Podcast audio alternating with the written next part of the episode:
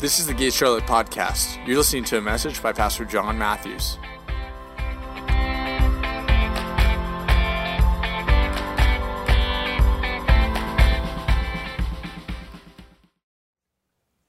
Can we just welcome him now to just kind of do whatever he wants for this next few hours?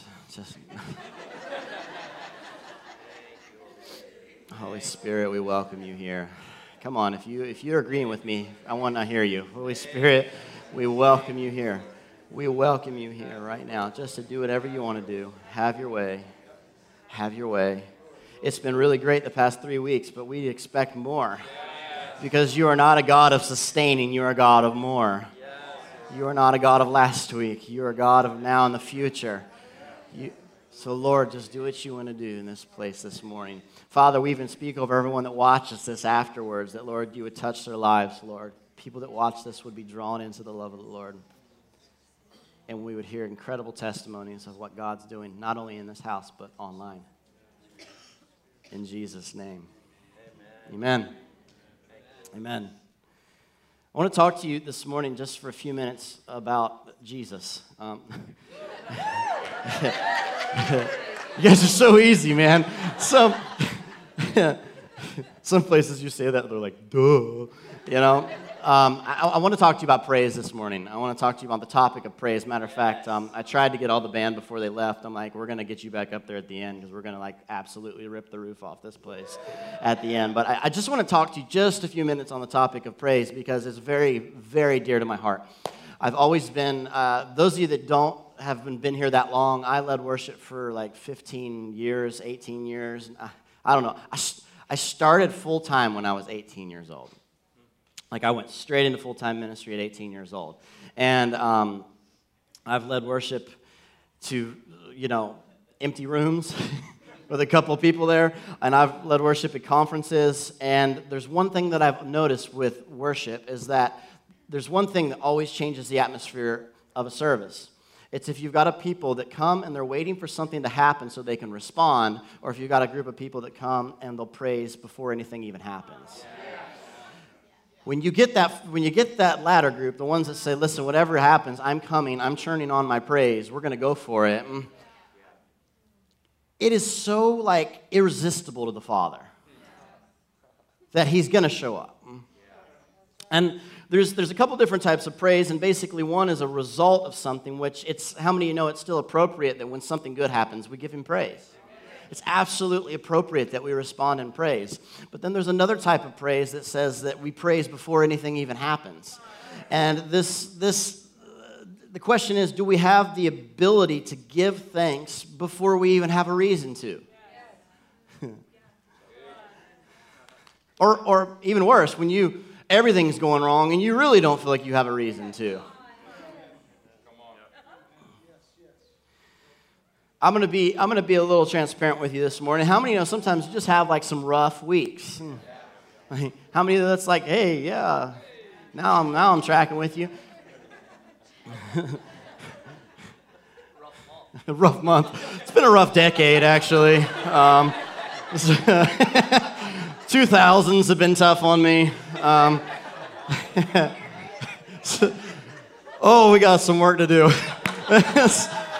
But listen, there's this, there is this, uh, for me personally, I can tell you that for Tiffany and I, man, we've just had some, like the past two or three weeks for us, they've been a challenge, man. Like we've had so much stuff going on in our life and so many people pulling on us.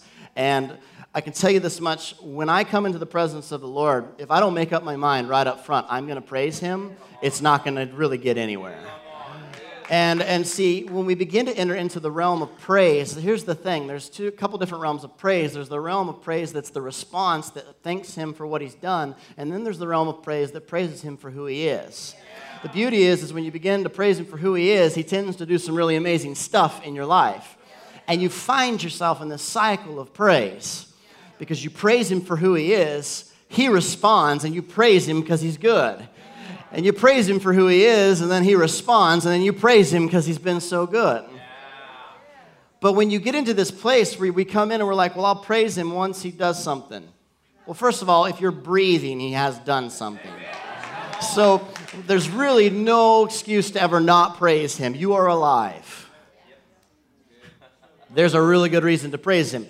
But there's, there's, there's been so many years where I would lead praise and worship, and I'm so blessed that this team has such a like ecstatic atmosphere to lead worship in because I remember I would lead worship some years and people would just, you know. I'm talking good spirit filled, like I know them, like we're buddies, you know, like. And I'd be like, I, I, if I know I'm good enough, I'll be really like, what was your problem? You know, and and, and, and they're like, well, you know, I was just waiting to feel it. Isn't that a problem when we've diminished our worship to our, being filtered through our feelings? Hmm. But the religious spirit has taught you that, you know, all this stuff about that if we praise and it's not, we've got such a fear, well, it's got to be 100% God or it's flesh. Well, first of all, whoever said that you're, we've made flesh and sin synonymous. That's a problem. Because David said that my heart and my flesh cry out to you. So here's the thing even if you got to go for it before you feel it. David showed us that model. And he said, Listen, my heart and my flesh cry out. Some people come, Well, I don't want to be in the flesh. Well, just you need to just get your flesh all cleaned up and you'll be good and just go for it. And so there's this type of praise, though, that happens that is, it's really important that it's, it's in advance of, it's ahead of.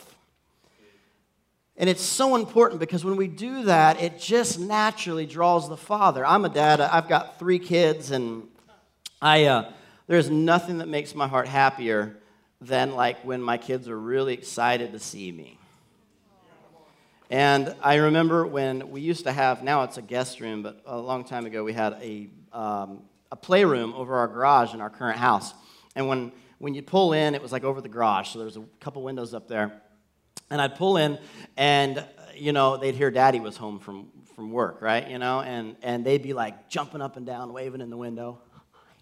And then my, my Addie was like at that point like three, so all I saw was a little thing on top of her head, like trying to look up over the window. So just her hair sticking up. and how many of you know that when that's happening, I don't care what phone call I'm on, I don't care what's going on, I am trying to get off as quickly as possible to get in that house and be with my kids. There is something that happens when kids give praise to their parents that draws them in. There's something that happens when my kids are, oh, dad's home, he's the best. Yay, he's so much fun. Dude, man, and mom, sorry. She's like, and mom. Mom's way better than dad. but, but there's something that happens that draws us in. And I, am just looking, I am, I'm, I'm pressing, I'm, I'm raising the bar higher in this place that we're not just a people that respond in praise, that we're a people that we prepare a place in praise. Yeah. That we don't just come in and then the music starts and it's like, oh, that's jamming, I can get in that. But it's like, listen, I don't care what happens, I'm here to offer up praise. Because what will happen is, is you'll start feeling, you'll start experiencing levels of His glory and His presence like you've never experienced before. Why? Because He's drawn into praise. Whew.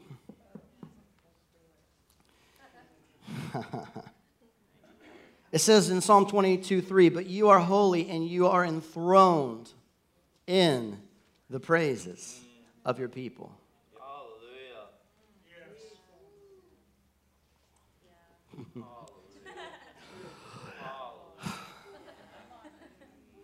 I can feel it. You are enthroned in the praises of your people. What's that mean? That means that when you lift up your voice, when you begin to praise Him, no matter what situation you're in the middle of, He says, I'm going to go ahead and set up my throne right here. And here's the cool thing when He sets up His kingdom, everything else comes with it. Wherever the king is, his kingdom is. And he brings his kingdom right into the midst because people praise him. Praise creates this praise creates this highway for God to come in on.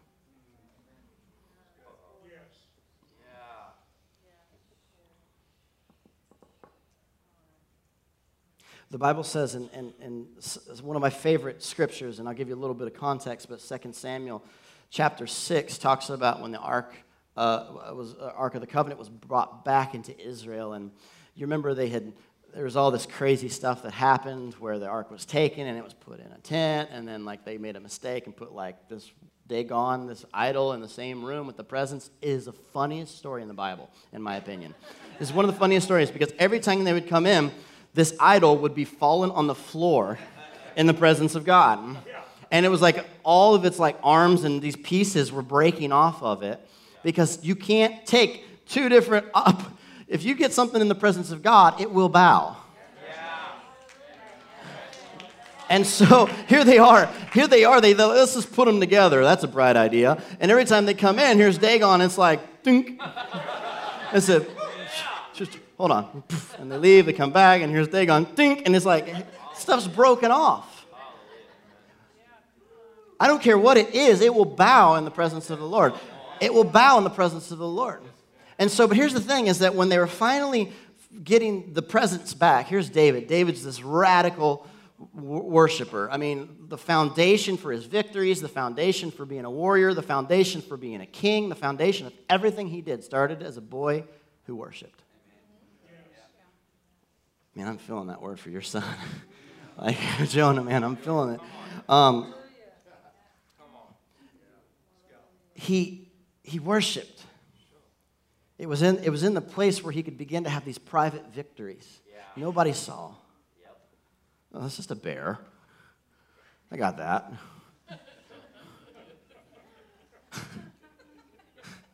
Have you ever thought about these stories? I mean, it's like they're pretty, pretty insane.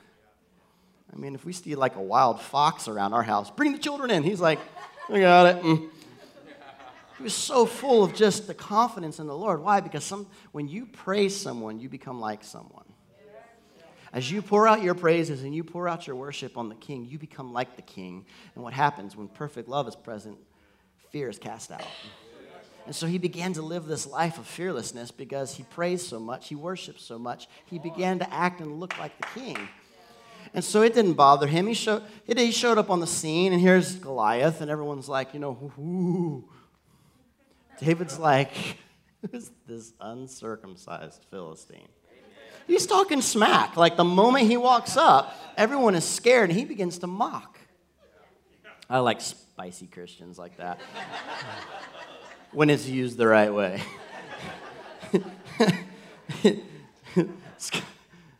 so he shows up, he's like, Who's this uncircumcised Philistine? Guys, boys, what are you afraid of? This kid comes on the scene. And so he has this confidence, he has this awareness of the presence of the Lord that honestly should not have even been happening in this old covenant. Like you understand, there's an old covenant, there's a new covenant. There are things that David was doing in this old covenant that were actually pointing towards a new covenant. He was actually operating in realms that were not, it's like he was stepping ahead into a different season. And so he, here he is. They've gone through this process, they've lost the ark, but now the ark is coming back, and here he is in 2 Samuel chapter 6, verse 14, it says that uh, um, then, then David, actually, let's take it back to 13. And so it was, those bearing the ark of the Lord had gone six steps that he had sacrificed oxen and fatted sheep. Then David danced before the Lord. Everybody say, before? before. With all his might. Everybody say, all. all. So he did it before, and he did it with all his might. And David was wearing a linen ephod. I want you to notice something here. This word before is important because David danced before the Lord. This word before it actually is the word is panim, and it means to do it in front of.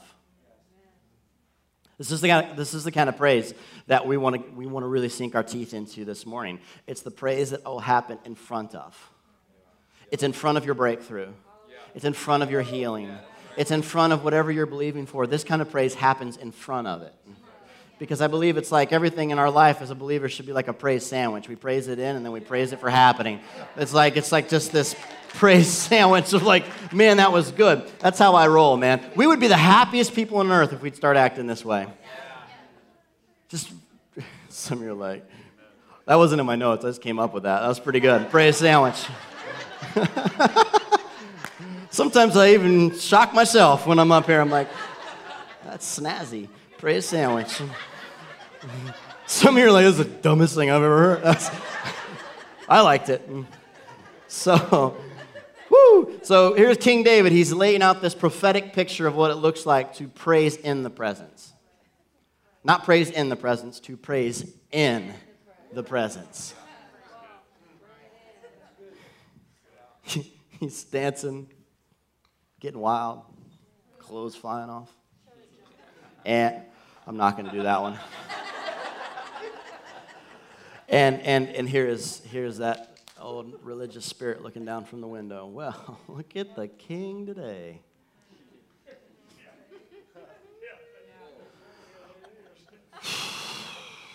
See, David knew that he was bringing back what they were created for. And he goes before it and he dances. That's right. David knew that before he was ever a king, he was a worshiper. Yeah. yeah. David knew that before he was ever a warrior, he was a worshiper. David knew that if you took everything away, he would still be a worshiper. Yeah. I want you to flip in your Bibles. This is really where we're going to land. Second Chronicles chapter 20 with me. Is probably one of my, as I say about every scripture I read, this one's my favorite. You're his favorite. oh. Second, Second uh, Chronicles chapter 20. Thanks. It's one of my favorite scriptures. It's about Jehoshaphat.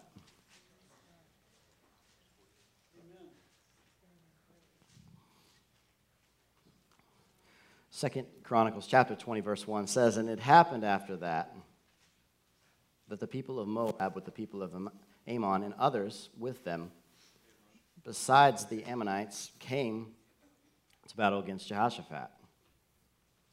Then some came and told Jehoshaphat, saying, A great multitude is coming against you from beyond the sea, from Syria. Verse 3 And Jehoshaphat feared and set himself to seek the Lord and proclaimed a fast through all of Judah. Let's just kind of hold on there again a second. Keep your finger in the scripture there. So Jehoshaphat was afraid. I always tell people being afraid isn't always a bad thing. Just what you do with it is what can become a problem. Jehoshaphat was afraid, and it shifted him to seek the Lord. And so he begins to immediately go after the Lord, and instead of turning deeper into fear, he turned deeper into the Lord. Let's read that again, verse 3. And Jehoshaphat feared and set himself to seek the Lord and proclaimed a fast throughout all Judah. So Judah gathered together to ask help from the Lord. There's something on this. Sometimes when it's a corporate need, there needs to be corporate agreement. And from all the cities of Judah, and they came to seek the Lord. Then Jehoshaphat stood in the assembly of Judah and Jerusalem in the house of the Lord before the new court and said, O Lord God of our fathers, are you not God in heaven? And do you not rule over the kingdoms of the nations? And in your hand is there not power and might so that no one is able to withstand you? Uh, hold on there a second. I want you to catch something. Jehoshaphat is not asking God questions, he's making statements. He's not, he's not getting up and, and, and publicly just wondering, Are you not? Are you not? He's like, Are you not? The God of the nations. What's he doing? He's declaring the greatness of God into the situation. And he's standing up and he's basically he's driving a stake into the ground and saying, You are God. I love people that just go all the way. It's like we're not going to just at home in our prayer closet be like, You're God. He comes like out in front of the whole realm of the cities and he's like, Bam, you are God. And he's making his stance. Verse 7 Are you not God who drove out the inhabitants of this land before your people Israel and gave it to the descendants of Abraham, your friend forever? And they dwelt and they dwell in it and you have built and have built you a sanctuary in it for your name's sake. If disaster comes upon us, sword, judgment, pestilence, and famine, we will stand before this temple and in your presence and cry out to you in our affliction, and you will hear and save us. Verse 10. And now, here are the people of Ammon, Moab, and Mount Seir, whom, whom uh, you would not let Israel invade when they came out of the land of Egypt. But they churned from them and did not destroy them. In verse 11, here they are rewarding us by coming to throw us out of your possession, which you have given us to inherit. Jehoshaphat's doing something really interesting here. He's making his problem God's problem. He's saying, okay, you gave us this. These are your promises. You're God of the nations. They're coming to kill us. What are you going to do about it? He all of a sudden has made his problem God's problem. He's like publicly calling, he's like publicly calling out, like, all right, are you God? I remember hearing a story one time of, uh, of uh, one of our friends of this house, Brian Simmons. He was talking about when he was back on the mission field when he was a missionary. I don't remember what denomination it was. I just know that whichever one it was, they did not believe in the Holy Spirit stuff, which is hilarious if you know Brian now. and he said he was out in this, uh, he said when he went out on the mission field and he got there and he said the the first thing that happened is he got off the airplane and there was a bunch of people, these tribal people saying, Kill Brian, kill Brian, kill Brian. He's like, No, don't kill Brian. Don't kill Brian. And he found out that kill Brian meant in their language, Uncle Brian. that could have really went bad quickly. Like, nope, out of here. And they're like, Kill Brian. And so they're yelling out, Uncle Brian, Uncle Brian. And he tells this story of how he went into this very remote jungle. And his purpose was is that he is, he's always been a linguist. Long before the Passion Translation, he's been translating the Bible into, into languages that don't have the Bible written in that language. And so he goes into this, this village and he said that he was everything was going wrong. He's like, our kids were getting bit by snakes. There were floods. Like, I'm talking children almost dying. He's like, if it could went wrong, it went wrong. And he said, I was sitting in my tent one night, and he's like in this little tent or hut, and he said, he said, I prayed this prayer out of my frustration, and he basically said, God, if you won't do something here, I'm going to go back to the States and tell everybody you couldn't. It's a bold prayer right there. and uh, so he prays that. And uh, basically, the Lord began to show him that he had come in with more of an agenda than a purpose of loving the people. How many know when you say something like that, get ready for his response?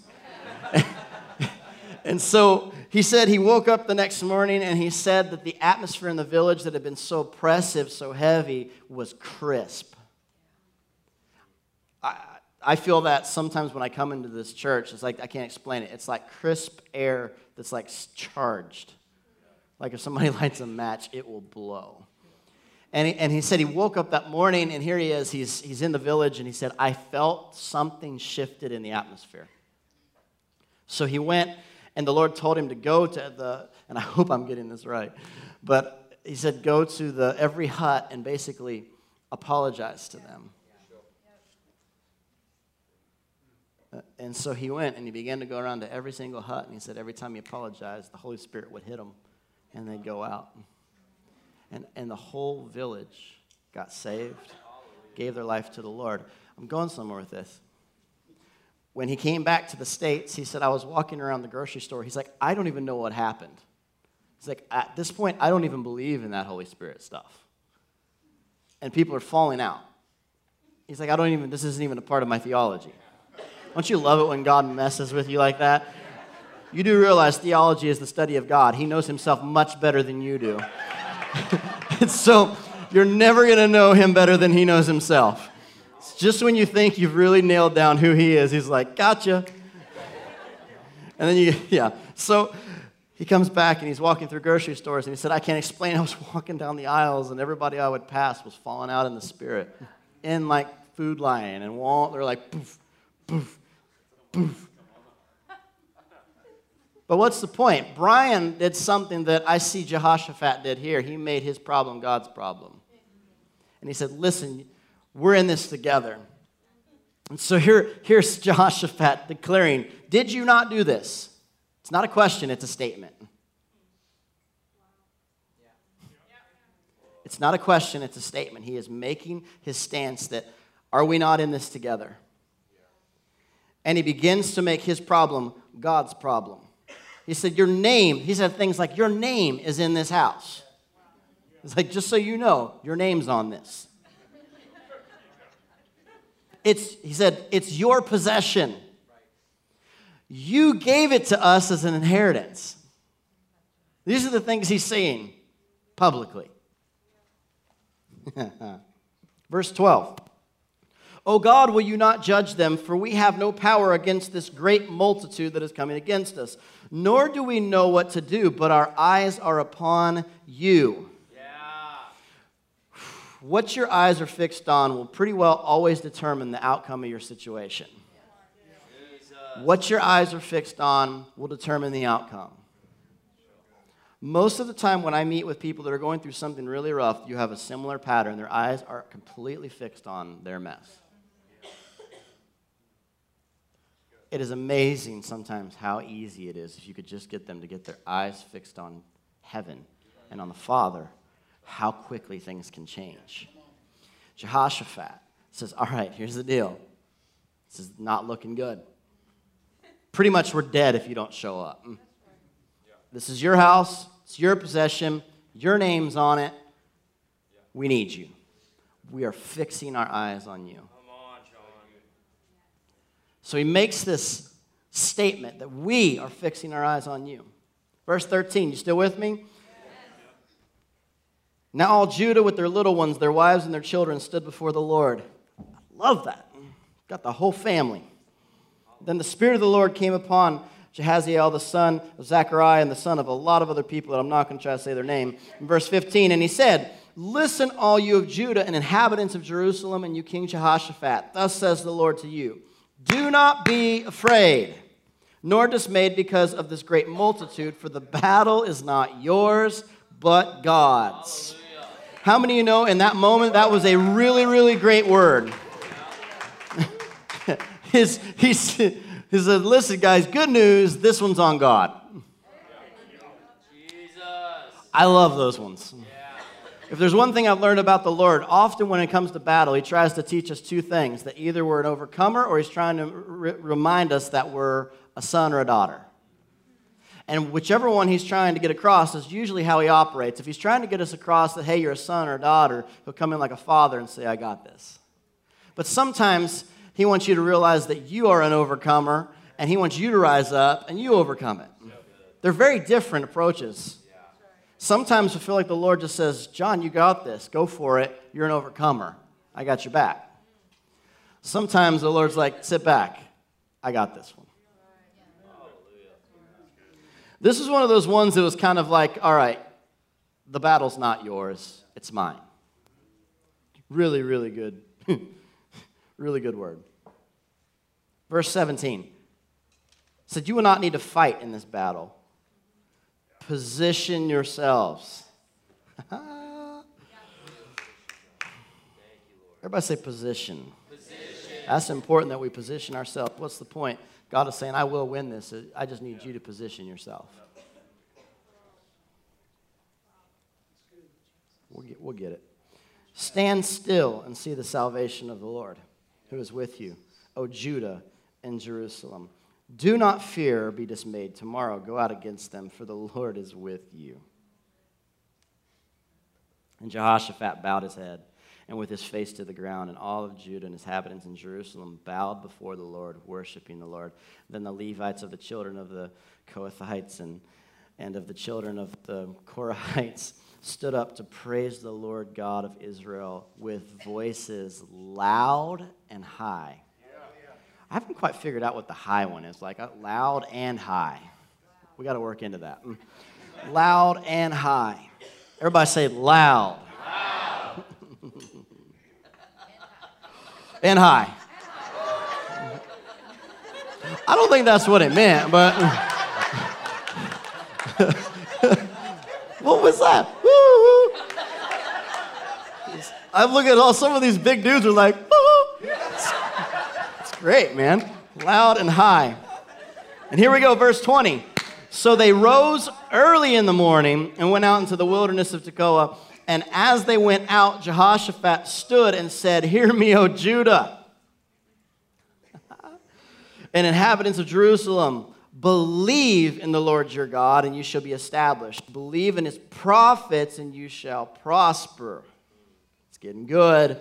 And when he had consulted with the people, he appointed those who should sing to the Lord and who should praise the beauty of his holiness as they went out before the army and were saying, Praise the Lord, for his mercy endures forever.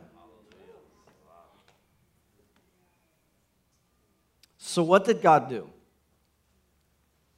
He said, Stand still and watch.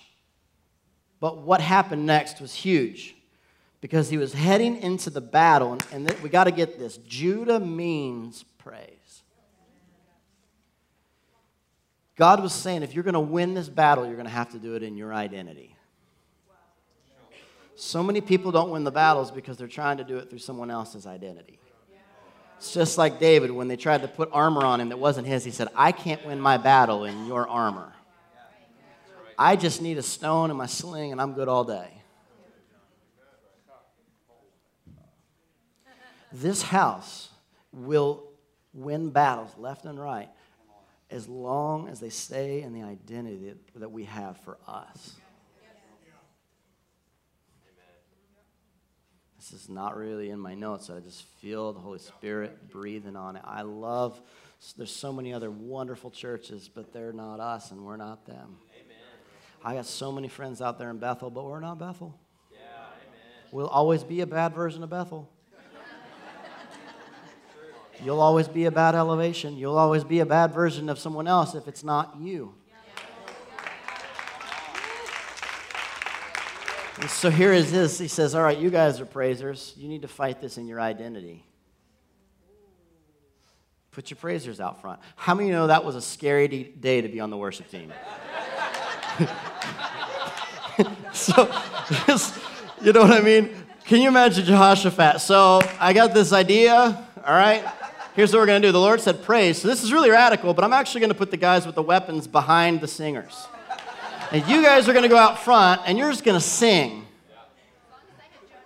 What? I thought when I signed up for the choir, I wasn't going to be a warrior. Now you're putting the choir in front of the warriors. And so here they are. They're like, all right.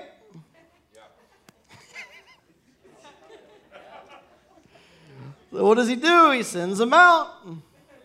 He says, all right, singers, you're first.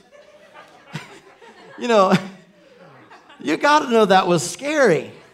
I mean, come on, I get it that, you know, we're like super spiritual here and we know the Lord's going to take care of them. Until you're the one looking at the guys with the swords and they're like, Praise the Lord. Mercy endures forever. you got my back, right? Praise the Lord. So, so and so he sets them up. He's like, You got to win this in your identity. You're praisers. You need to be in the right place. There's one of the things that we learn in the kingdom is that when we start to operate from the, the wrong place, we're not where we're called to be, we open ourselves up for trouble. David did that. I mean, the whole Bathsheba thing, he should have been on the battlefield. He was a warrior. They were out fighting, he wasn't. Wrong place, wrong time. Because he wasn't doing what he was created to do. We have to get that. We have to understand that. And we also have to understand something important about battles is that don't pick battles that you aren't equipped for. Oh, I see that one all the time. People are like looking for a battle. I'm like, if you can go for it. I am perfectly fine with whatever battles find me. I'm not looking for another battle. Some people are like, oh, I'm more than an overcomer. Go for it. Have fun. I also believe there's a Solomon that said that he was so filled with wisdom that he was surrounded with peace. I'm going to go for that one. And so Jehoshaphat knows that the sword was not their weapon. Jehoshaphat knew that praise was their weapon. Verse 22 Now, when they began to sing and to praise, the Lord set ambushes against the people who had come against Judah, and they were defeated.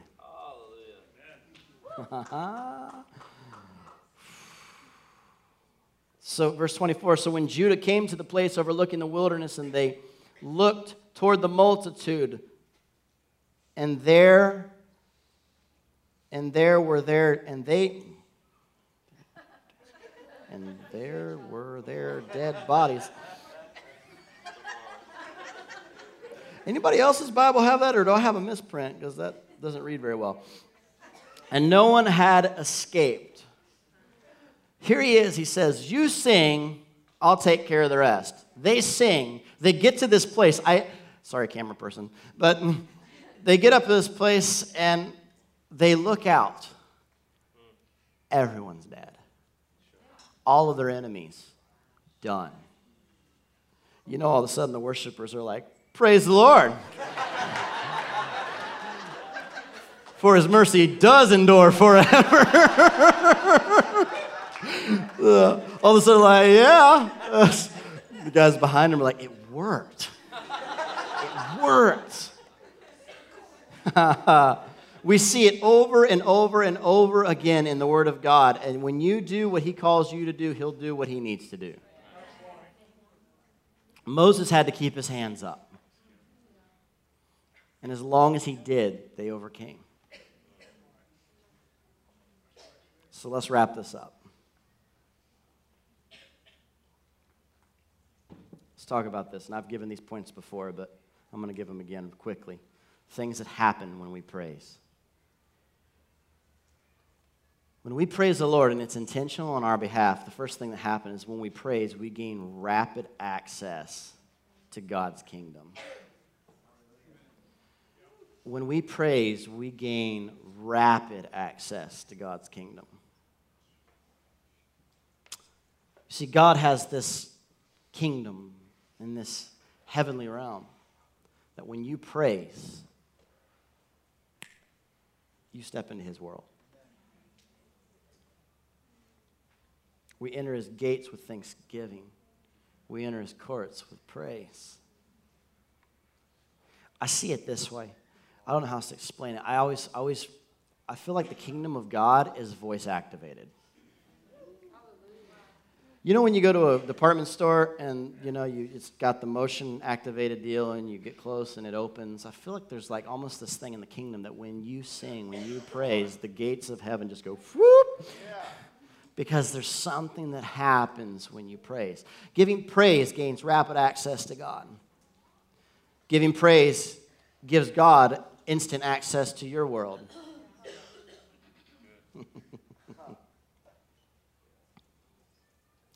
Praise creates chaos for your enemy.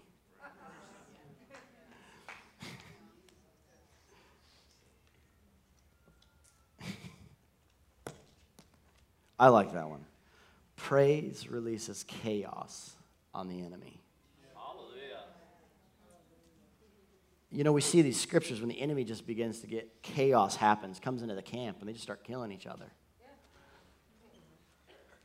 Your praise contains the ability to, when you praise, it releases chaos. Praise unleashes the hidden armies of the Lord.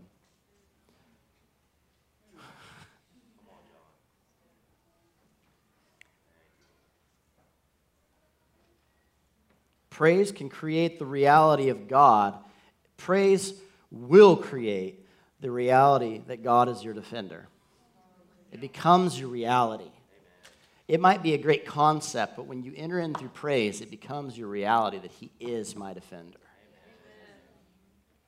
Praise opens the windows of heaven and releases blessings on your life.